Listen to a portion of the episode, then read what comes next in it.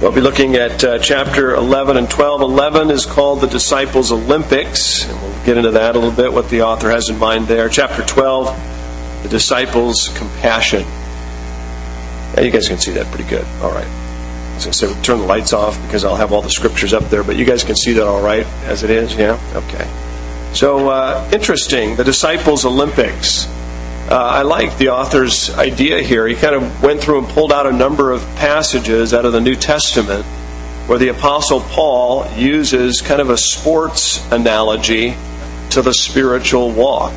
And, uh, you know, you can probably think of one or two, yeah, but you'd be surprised how many actually there are. I don't know if Paul was a sports fan. I don't know if Paul was uh, obviously familiar with uh, the Olympic Games or something like that. He, he ministered there, of course, in Athens and Corinth and they had these types of competitions and games, and there would be uh, rewards and crowns given, you know, perishable crowns, as he would say. But then he would use those as illustrations to talk about spiritual life, spiritual discipline. And uh, what I'd like to do tonight, is just at least in, for chapter 11, is look at these verses, and I'll have them up on the screen for you, and then I just have a few bullets under each uh, portion of the uh, each each scripture we'll look at, talk about some of those principles uh, and then we'll work our way through it into chapter 12. Uh, the first passage is taken out of 1 Timothy chapter 4, and uh, just follow with me as I read. But reject profane and old wives' fables, and exercise, there's a good word, exercise yourself toward godliness. For bodily exercise profits a little, but godliness is profitable for all things, having promise of the life that now is and of that which is to come. This is a faithful saying and worthy of all acceptance, for to this end we both labor and suffer reproach, because we trust in the living God, who is the Savior of all men, especially of those who believe. These things command and teach. So he encourages Timothy to exercise himself spiritually in the same way that you would exercise physically, and there is some profit in that. He says it profits a little. There's some benefit to physical exercise, we know that. But he says to exercise in godliness is profitable for all things, not only in this life, but for all eternity. And if you think about what it takes to get your body in shape, it takes a little bit of work, doesn't it? It takes a little discipline, it takes a little exercise, kind of, you know, no pain, no gain, as they say, right? You got to push through, uh, you know, what, what you'd rather be doing and kind of give time and an effort into this idea of exercising physically, and the same principles apply spiritually. Paul is saying, listen, give yourself in the same way that you would give yourself diligently to uh, get in shape physically, so do that spiritually because it's going to be a blessing not only in this life but for everything, your whole your entire life now and to come. And Paul said, uh, kind of there in, in verse 10, to this end we both labor and suffer reproach.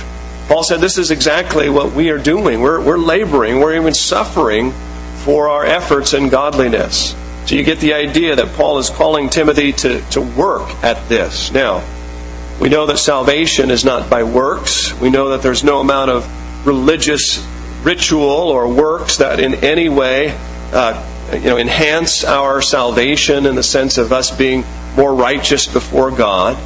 That can only come through faith in Jesus Christ, the finished work at the cross.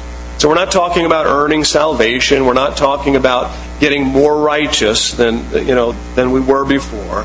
You can't improve on what Christ has done. You are completely righteous as you stand in Christ. Your sin, sins are completely forgiven. This isn't earning credit. Oh man, I had a bad day yesterday. I'm going to do really work hard at today and kind of balance out what happened yesterday. No, this is about disciplining godliness into your life for the blessings and the benefits that come from living for God. This is about fulfilling the, the fact that you are saved. You are saved. You're not working to be saved. You're working out because you are saved. Giving, giving, your, giving place to these things. To this end, he says, we both labor and suffer reproach. And he says, these things command and teach. This is the kind of Christianity that Paul knew. This is the kind of Christianity that Paul taught. And this is the kind of Christianity that Paul encouraged Timothy to teach that you would exercise yourself in godliness, looking to, to develop your spiritual life, looking to be strong in the Lord. Good, good passage. Let's look at this other one. 1 Corinthians chapter 9, verse 24. Do you not know that those who run in a race all run, but one receives the prize? Run in such a way that you may obtain it. And everyone who competes for the prize is temperate in all things. Now they do it to obtain a perishable crown, but we for an imperishable crown.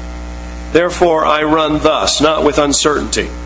Thus I fight, not as one who beats the air, but I discipline my body and bring it into subjection, lest, when I have preached to others, I myself should become disqualified.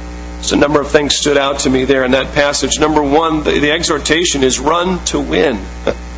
Don't just get in the race, you oh, know, I'm, I'm. As long as I'm in the race, you know. Run to win. Paul says, listen, only one wins. You know, and, and that means you got you to really, you know, there, there's competition.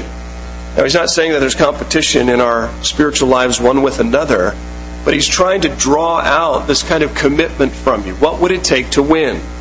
What would it take to not just compete, but to win? And he's using the analogy of, you know, these athletes that would train and compete for a perishable crown, an earthly reward, a gold medal, uh, you know, uh, uh, whatever, you know, an NBA ring or, or whatever it is that you know these athletes compete for, and you know that they, you know, they they discipline their bodies. I mean, they are committed to training. Think of think of the sacrifices that they make. Think of the diligence and the discipline. That's why he says everyone who competes for the prize is temperate. That means, you know, moderate in all things. They're careful. They're they, they, don't, they don't go to excess because they can't afford to sacrifice, you know, uh, physical strength or they can't get caught up in uh, certain things that would distract them from their prize, which is to compete, and not just to compete, but to win. So he's trying to call out in, in the Corinthians an attitude that's, you know, if men will give themselves to these things for earthly rewards, uh, ought we not to be given to the things that God has called us to for spiritual, eternal rewards? I mean, you hate to think that that you know uh, an Olympic athlete would be more diligent in their discipline than a child of God in his.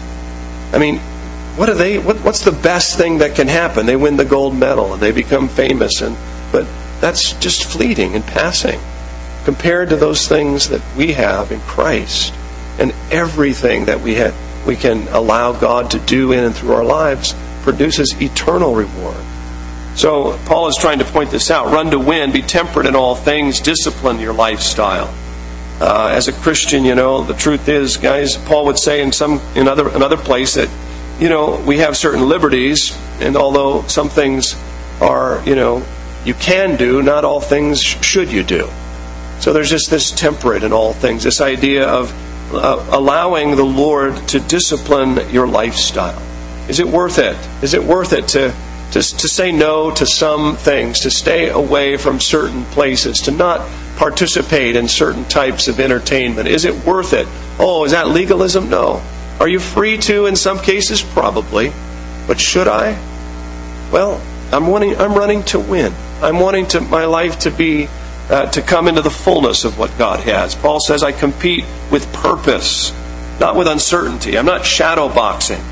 Uh, I know what, what, I'm, what I'm running for. I know what I'm striving for, something of eternal value. And I'm focused, I'm disciplined. And I discipline my body, lest having preached to others, I myself should become disqualified. He brings it into subjection. He doesn't just let the lusts of his flesh rule and reign his lifestyle and neither can we. We all have to wrestle all those, those lusts, those desires of the flesh. The flesh wars against the spirit. That you cannot do those things that you would or that you might desire in the flesh. The Spirit of God will not allow that. The Spirit of God would restrain that in your heart and in your life. So you see this idea of, you know, Christianity is about really giving yourself completely to what God has called you to and provided. It's not about doing something to earn your, your place with God. That is, that is a gift. Salvation is a gift from God by grace, received through faith. But now that God has brought this life into your heart, now that you are born again, now that your sins are forgiven, that you have this relationship with Him, Paul says, go for it. God's given you all the tools. You got all the, you have the Holy Spirit. You have His Word. You have the church. You have brothers in the Lord. You have everything that you need pertaining to life and godliness, promises in this life for all eternity. Your sins are forgiven. Your guilt, your shame, nothing can hold you back. Go for it. Live in the fullness of what God is calling you to. And He likens it to a, uh, a competitive athlete that would discipline and train himself for those purposes. 2 Timothy 2 and verse 5. And also, if anyone competes in athletics, he is not crowned unless he competes according to the rules. So there are, we do have a rule book, don't we? It's called the, the New Testament. We do have, uh, you know, a sense of how to compete. It's not like God has just left us up to our own devices and ideas about how to live for Him. He's given us instruction. He's given us clear instruction. And so Paul is saying, you know, run this race within the teaching and the training that God has given you. Compete according to the rules. Sound doctrine. Know the Word. That's why it's important for us to study God's Word. It's the rule book for our Christian journey. It's the principles upon which we can we live out our Christian life. If you don't know the word, you're going to you're going to find yourself kind of off track. You know, you're going to find yourself competing outside the rules. And, you know, there's no benefit in that. There's no blessing there. People that get caught up in religious works, they miss the message of grace. And so now they're out there doing all this religious work and it profits them nothing. Uh, they're, they're competing outside the rules. They're doing something that will bring nothing to them spiritually. But oh, they're, they're caught up, and because they don't understand grace, they don't understand that God has called them to relationship, not religion. This is what Paul had to fight against in the Galatians. They wanted to, they, you know, somebody to come in and kind of upset them and turn them, uh, you know, into thinking, oh, I gotta, I got to keep the laws of Moses. We've got to be circumcised. We've got to keep the Sabbath. We've got to kind of bring in all these rules along with our faith in Christ. Paul said, if you go, if you go back in that, Christ will profit you nothing. If you're trusting in those things outside what Jesus Christ has done, you're going to miss what Christ has for you. Important that we compete according to the rules within the Scripture, within the doctrine that God has given to us. 2 Timothy 4 and verse 7. Again, just really uh, a lot of you know, these are good passages for guys, right? I mean, this is really good sports stuff. I fought the good fight. I have finished the race. I have kept the faith. Finally, there is laid up for me the crown of righteousness, which the Lord, the righteous judge, will give to me on that day, and not to me only, but also to all who have loved his appearing. His appearing finishing. Guys, how important it is to finish. Not just to start, not just to start well, but to finish. And Paul is encouraging that, and you can you, know that's true. You, if if we stay in kind of the, the sport analogy, you know that it's it's how you how you finish that matters, right? You know, the first few rounds you dominated, but you were down for the count before the fight was over. You lost. It's about finishing. How you how you I, have finished. I've fought the good fight. I've finished the race. The, I've kept the faith. So it is something that we start. It is something that we commit our lives to to finish. And there is a reward in Christ, a crown of righteousness. Paul understood that having lived his life for God, having lived his life for the calling that he believed Jesus had put his hands on his life to accomplish. He knew at the come the end of that of his life that there was going to be great reward for him in all eternity. And that is something that we have to keep in our hearts. It is worth it to live for God. It is it will pay not only dividend in this life, there is blessing. Sorry. Thought he was coming after me. No. Okay, thank you. I have some here. Thank you, David. My voice must sound a little rough for me.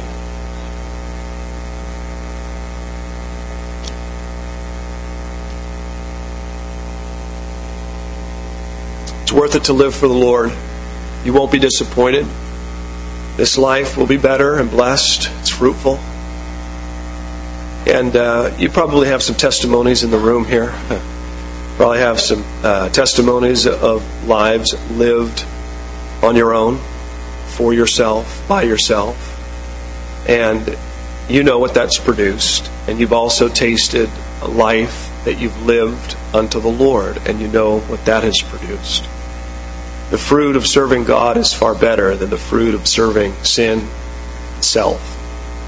And God has blessing not only in this life, but there are there's promise for eternity.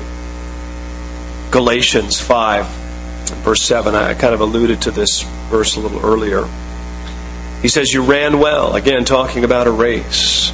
Who hindered you from obeying the truth? This persuasion does not come from him who calls you. A little leaven leavens the whole lump. You started well. You were going. You were running. What happened? Who hindered you? What was it? It didn't come from the Lord. It's not God's fault that you're not going on. It's not what the Lord didn't do for you. You know, you hear that sometimes. People, you know, a life will start in the Lord, but then things don't work out the way they had imagined God would, would work it out, or, you know, and then and they quit on the Lord. And they blame God. He didn't, you know, I tried Christianity, or I, you know, I was living for Him and this happened. Why did He allow this in my life?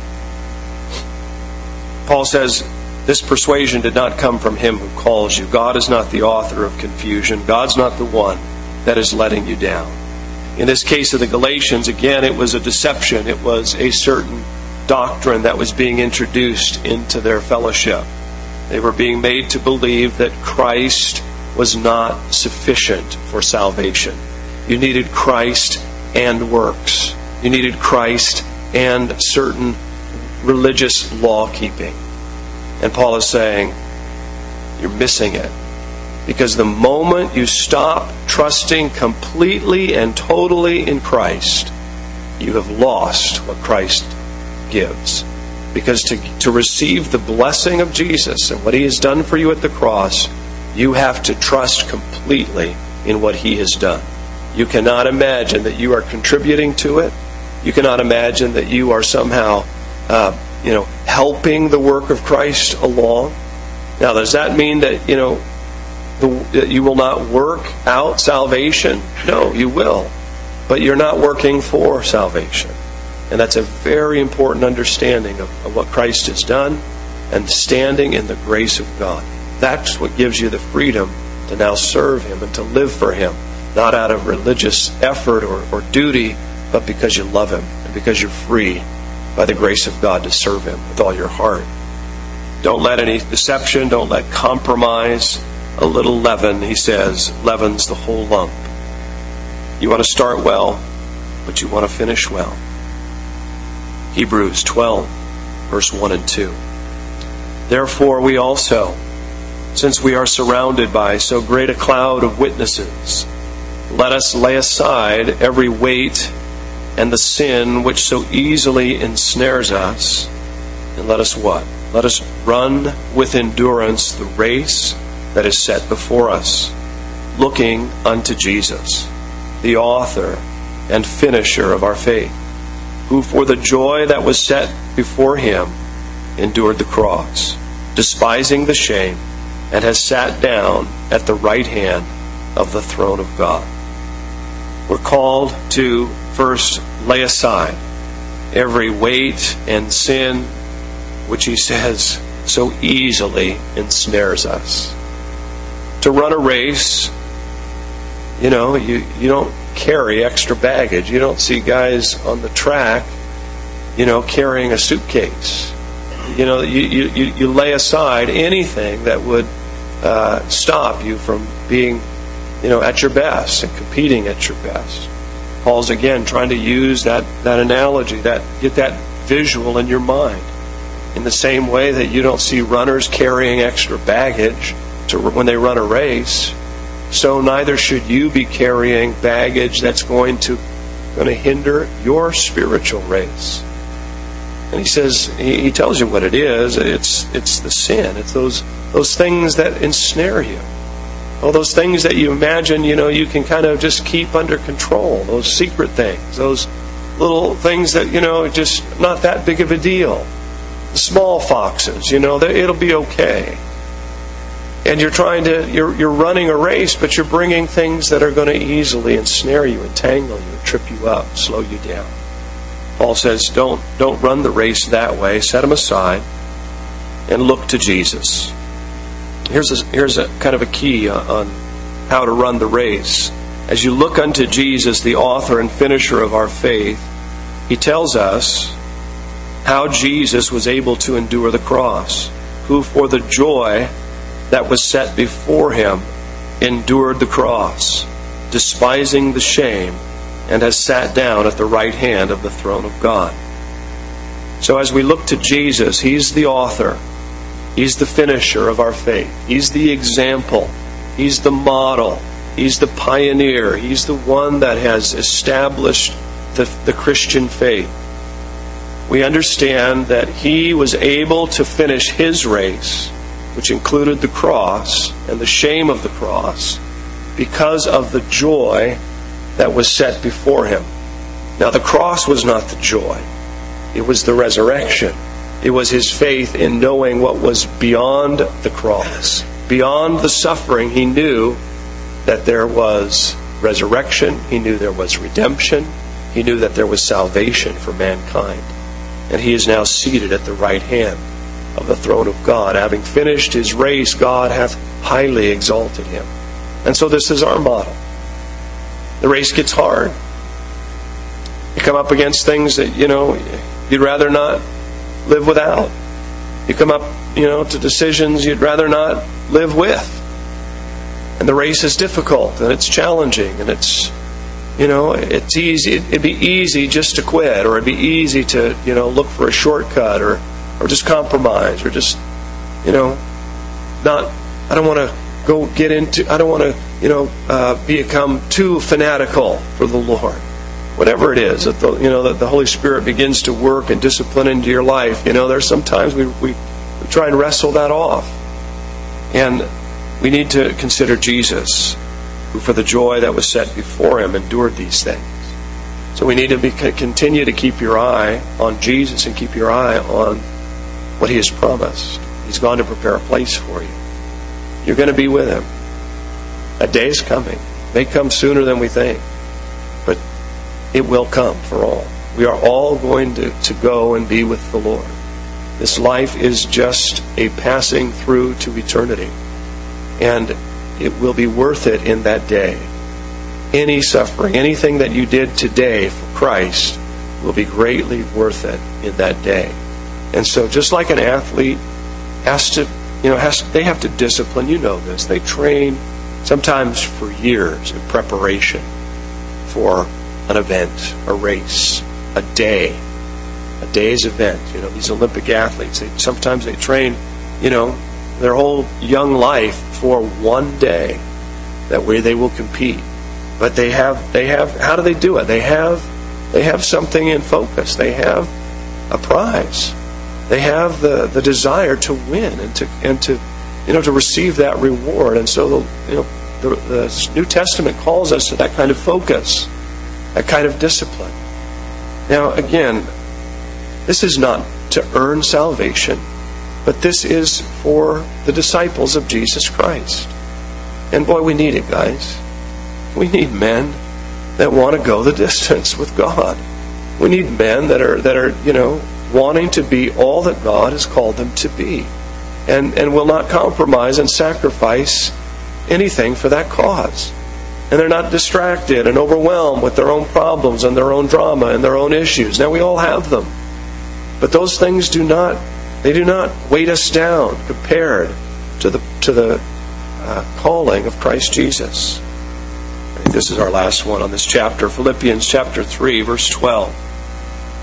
Not that I have already attained or am already perfected, but I press on, that I may lay hold of that for which Christ Jesus has also laid hold of me.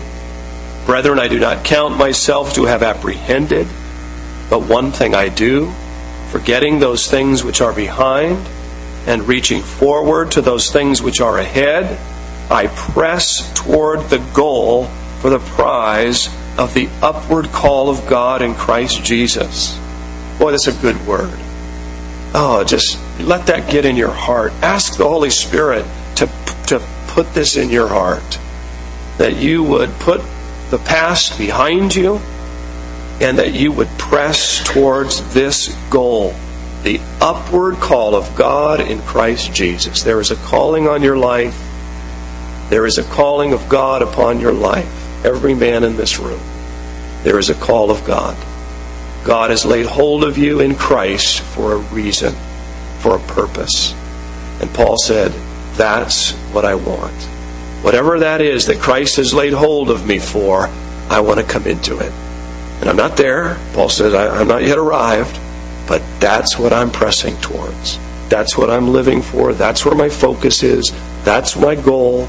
That's my attention.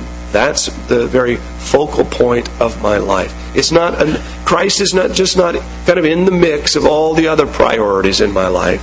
Oh yeah, he's definitely on my mind on Sundays. Yeah, yeah, for sure. I never miss a Sunday. No, it's your life. It's your life in, in the workplace, in your home, in the marriage, in the school, and whatever you're doing. Christ has laid hold of you in that place for that, for his purpose.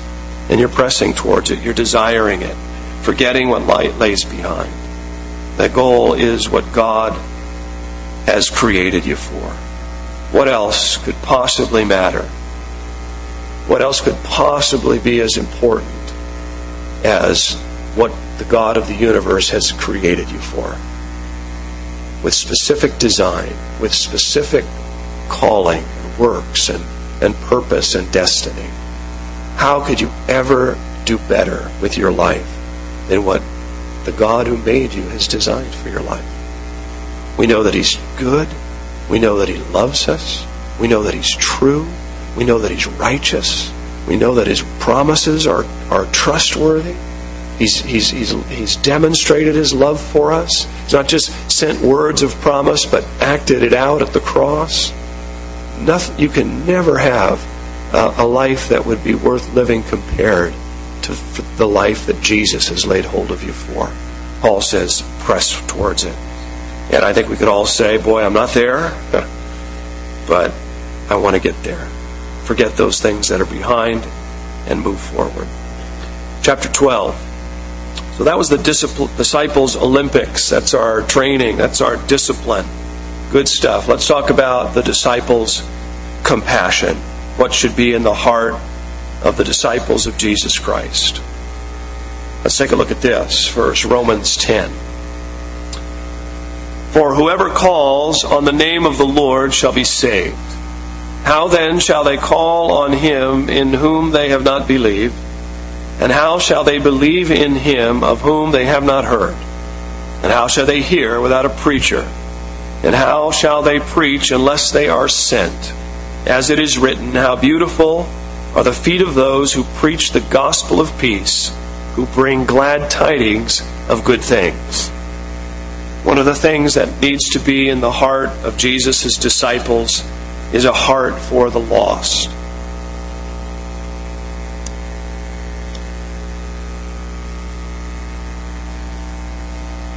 Men cannot be saved apart from Jesus Christ. Men cannot know of Jesus Christ unless someone tells them, preaches to them. And if, if no one goes, if no one is sent, they will not hear. So, the compassion within our hearts has to first embrace this truth. Guys, you're living in what may very well be the last generation on planet Earth before the return of Jesus Christ. And you may be, and I, and I don't say this to t- hype or dramatize, I'm telling you, I mean, I'm, I'm starting to be very convinced. You and I may very well be in the very, very, very last of the last days. What we see going on in the world, what we see going on prophetically, what we see going on in our nation, you and I have been placed in this crossroad of time for such a time as this. You and I are carriers of the only message and truth that can save anybody anywhere. Nothing else will help. Nothing else will redeem. Nothing else will matter. There are many good causes. There are many good things to, that you can do and be involved in. And I'm not saying that we shouldn't do all those things. But in the end, it is only the gospel of Jesus Christ that can rescue a life that is destined for destruction and translate them into a kingdom of life and peace and eternity with God. And you and I carry that truth. If you know Jesus and you know the gospel, you have the message the world needs. You have the message that everybody you know needs. And a heart of a disciple of Jesus Christ has to allow that priority to come up in your heart, in your thinking, in your in, in the way you're living your life. You can't just be a closet Christian and have the right heart of a disciple. A disciple understands what's at stake. A heart of compassion begins to see men in spiritual terms. Paul said, we, we no longer know anybody according to the flesh. In other words, we only look at men in two categories. Either they're saved or they're lost. We don't, we don't, we don't care about who they are in the flesh. Oh, he's tall, he's big, he's strong. Oh, he's, he's, he's this, he's that. Is he saved? If he's not saved, he's lost. This is the dividing line. This, this is the way Paul began to view life. And everybody he met, that was on his mind. This is the heart of the disciple of Jesus Christ. And we as believers, we've got to allow God to burden us with that. You've just got, you know, that's that's what's on his mind. What's on God's mind tonight is saving souls and bringing you and I into maturity that we might be fruitful in the work of the kingdom. And clearly, here you, we need to be part of the process. How beautiful are the feet of those who preach the gospel of peace, who bring glad tidings of good things. Those are your feet, those are my feet. We need an eye to see. It's the first thing our author points out. Matthew 9:36 speaking of Jesus, when he saw the multitudes, he was moved with compassion for them because they were weary and scattered like sheep having no shepherd. I pray that God would give us eyes to see. I pray that God would give me eyes to see. I, I wrote here, you know, uh, putting up the spiritual antenna in your life, looking for the need, looking for the Lord's leading being aware that you are on mission. You know, it's so easy, and I've done it. I still do it from time to time. You know, you just get busy, and you know, you're just you're just doing things that need to be done. You're at the market, you're getting gas, you're doing the bank, you're running, you know, you're going to work, you're just you're just grinding through. And you're not really, you know, thinking about spiritual things. You're just kind of doing your your life. And if we if we study the life of Jesus, we begin to realize that even in his kind of just day to day living, his and his spiritual antenna were always up. He was always looking for his father's business wherever he went. Whether he was resting by a well and a woman began begins to draw out water, Jesus had his spiritual antenna up, and the Holy Spirit revealed to him this woman's need.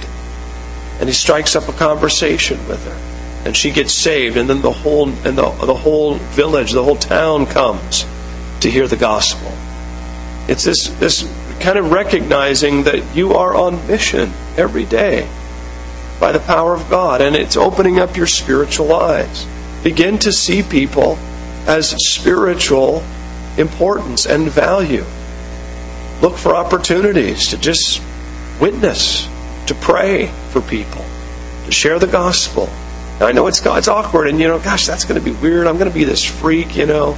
I don't want to just be every time you know I'm in the market handing out tracts or this or that, and I, I don't hand out tracts. Nothing wrong with that. And you know, I don't I don't think that every every you know uh, encounter everywhere you go needs to become this witnessing moment. But I think that you need to have your eyes open and your spiritual antenna up to see what the Lord might do and how the Lord might use you. You know, and, and, and let the Lord speak to you. Eyes that would see.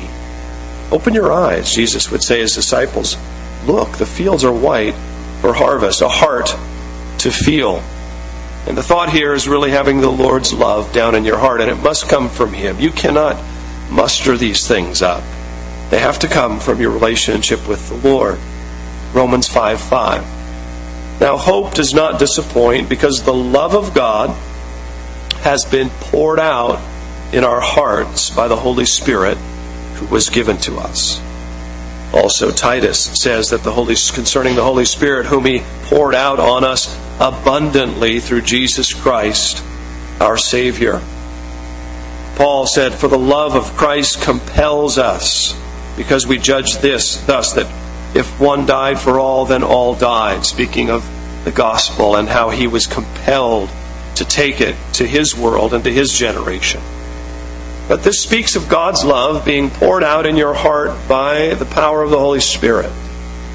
You know, we, we had a I had a we were studying I don't know some Sundays back. I remember ministering on a message that I entitled "The Burden of the Lord," and that was the idea, kind of that, that God is is infusing something of His heart into yours, and the love that you have been recipient of has actually been poured out in such a way that it would affect you in the way that you relate one to another, in the way that you see the lost, in the way that you begin to just want God to use your life to affect the kingdom. Because his love would begin to compel you. This is what compelled the Apostle Paul, and it comes from the Spirit of God. You know, you might say, you know, I don't I just don't have it. I don't feel it. I don't really have that kind of burden. Well, it comes from the Holy Spirit. Maybe you need to spend some time in prayer. Maybe you need to ask the Lord to infuse those things that are on His heart and make them yours. What is your agenda, Lord? That, that's really what I want to be my agenda. I, I want your heart. I want the heart of Christ. And if you look in, in the life, again, the life of Jesus, so many times it says that he was moved with compassion and he was moved with compassion. In some cases, he wept. In some cases, he stayed long hours and ministered because he was moved with compassion. The Apostle Paul says, the love of Christ, that same compassion that Christ had, now was in him, and it was compelling him and moving and stirring him. And this is what we, we need to ask the Lord to infuse into our hearts as well a heart to feel finally a hand to perform. You can look you can read this on your own in Luke chapter 10. The good Samaritan, I'm sure heard of that parable.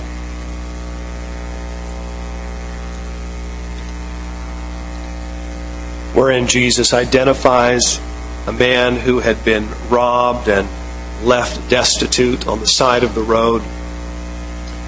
And these so called religious passerbys kind of walked across the walked on the other side of the street so they wouldn't have to deal with this guy's drama and trouble, not get involved. Oh, that's not my problem. But then this uh, Samaritan. Now, in the Jewish culture, the Samaritans were despised. They were they were the you know the half breeds. They were the northern tribe of Israel that had been compromised uh, you know, by the Assyrians and mingled in with, you know, they were no longer the pure Jewish uh, race, no longer the pure people of God. And Jesus said, so when Jesus said, and this Samaritan comes by, all the Jewish listeners thought, Samaritan, oh. And of course, he was the one that came alongside and helped this poor man and brought him, cleaned him up, checked him into the hotel, paid his bill, blessed him. At the end, he asks the question, verse 36 So which of these three do you think was neighbor to him who fell among the thieves? And he said, He who shows mercy on him. Then Jesus said to him, Go and do likewise. You know, ultimately, our Christianity has to find expression, doesn't it? We can study, it's good. We can know, that's all good. We can even pray and even have our heart filled with a sense of, you know, sincere compassion, but ultimately, God is asking us to go and do likewise. Go ye therefore into all the world and preach the gospel. Go.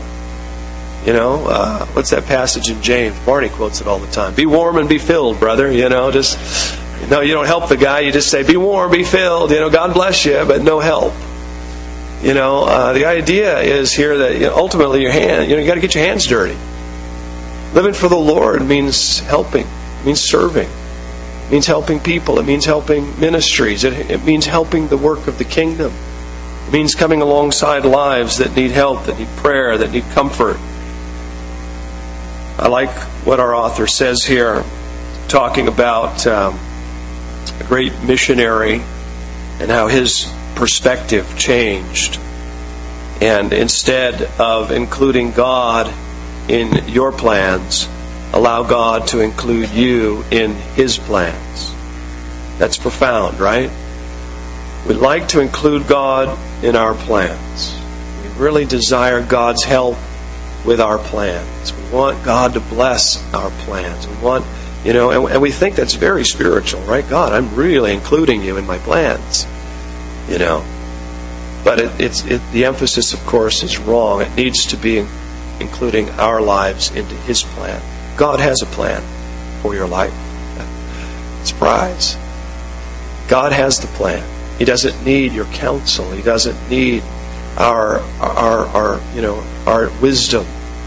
God has the plan. The, the calling is not to, to wrestle God to your plan. The calling is to surrender your life to His and give it completely to Him. That's what Paul meant when he said, I'm, I'm trying to lay hold of that for which Christ laid hold of me. I'm trying to get my life in line with His plan. I'm giving myself to Him. Willing to go, but planning to stay, versus planning to go, but willing stay. I would say that defines a lot of us. I, I, think that might even describe me in some cases. I'm willing to go, but I'm planning to stay. Brother, my heart's with you, but I won't be there. right? It's kind of the way I feel sometimes about going to, to India. India is a, a long journey, a tough, tough trip. And uh, Brother Chris, he went with me. He knows it's not an easy, you know, outing. And, you know, you can kind of, wow, I, I'm willing to go if the Lord calls me. You know, I'm willing to do that, but I'm pretty much planning not to ever go. That's one perspective. You know, there's there, at least in the heart, you kind of would, you know, you're you're you're in line with the idea of going and doing. But that's a different perspective from I'm I'm just planning to go. But if the Lord restrains me, if the Lord has something else in mind, I'm willing to stay. That's just that a little shift in perspective. And I'm not saying we're all called to India. I'm just saying that we're all called to something. And uh, we need to have a heart that is planning to go, planning to serve, planning to, to, to step out in faith, to be about the Father's business, to be a disciple of Jesus Christ. My plans are to go. But I'm willing to stay if the Lord has something else for me. If the Lord wants to redirect me, my heart is open to be redirected. And that needs to come into our hearts, guys. I think as we live in these times, we have to kind of uh, start planning to go. Not just willing to go, but planning to stay. Start planning to go, but willing, if the Lord requires, to stay looking for ways to serve, looking for ways to get in the game, right? Back to our sports analogy. Get in the race. You know, you can't win if you don't get on the field. You can't even compete if you don't get out there. And don't just get out there and flop around. Go out there to win. Discipline yourself. Do what it takes to be effective in the things of God. And God will meet you there. It's all His work. You know that. It's all the grace of God. But there is a cooperation with that grace. You can quench it. You can stop it. You can hinder it. You can resist it. You can really limit the effect of God's grace in your life. Or you can completely cooperate with it and give your life totally to it. I love Pastor Chuck's, and I'll close with this principle. Pastor Chuck's, um, he, I've heard him say this a number of times. He, he says, You know, God will take you as far as you will let Him. He'll take you as far as you will allow Him to. He has great things planned for you. That may not be the great things you have planned, but God has a great use and a great purpose and a great destiny and a great calling upon our lives to be fruitful, to be a blessing, to be useful in the kingdom. And He will take you as far down that road as you will allow Him to take you. But so often we resist, so often we limit, so often we negotiate uh, a settlement with Him and we'll only go so far, we'll only commit so much. So the call tonight is to uh, be completely committed as an athlete would be in their sport. The call tonight is allow the Lord to really stir your heart with His compassion and let Him bring you uh, to His His desired purpose. Let's pray. Father, we thank you for these chapters tonight. They speak to our heart. We thank you, Lord, for just these these scriptures. Lord, as men, it, it, it's it's good to hear these passages that talk in the kind of the sport and competition realm. That's something we can relate to. It's something that we can understand, and, and, and it speaks to our hearts about what you're looking for in disciples. It challenges us. It it kind of uh, awakens us a little bit. How can we expect to be effective if we don't train? How can we expect to win if we don't apply ourselves? How can we expect to, to be competitive if we're carrying along this, these entanglements that so easily ensnare us? Lord, I pray that we as men would take seriously this call to be your disciple we would give ourselves completely to it. Because, Lord, we know that the time is short and that what we are here for such a time as this. And so I pray that our hearts would also be moved with compassion by the Holy Spirit shedding your love abroad in our hearts. Infuse us with your heart. Infuse us with your agenda, your plans. God, let our, let our cry be, Send us, God. Send me, Lord. As Isaiah, here I am, Lord, send me. I, I'm, I'm ready to go. I'm willing to stay, but I'm planning to go. Stir these things in our heart, Lord. Give us wisdom and uh, show us those things that you have for us as men in this church, in this fellowship, Lord, that we would lead, that we would be leaders in our homes, in this congregation, that we would be men of prayer and spiritual discipline. And Lord, that we would be doers, not just hearers of the word. We ask these things in Jesus' name. Amen. Amen.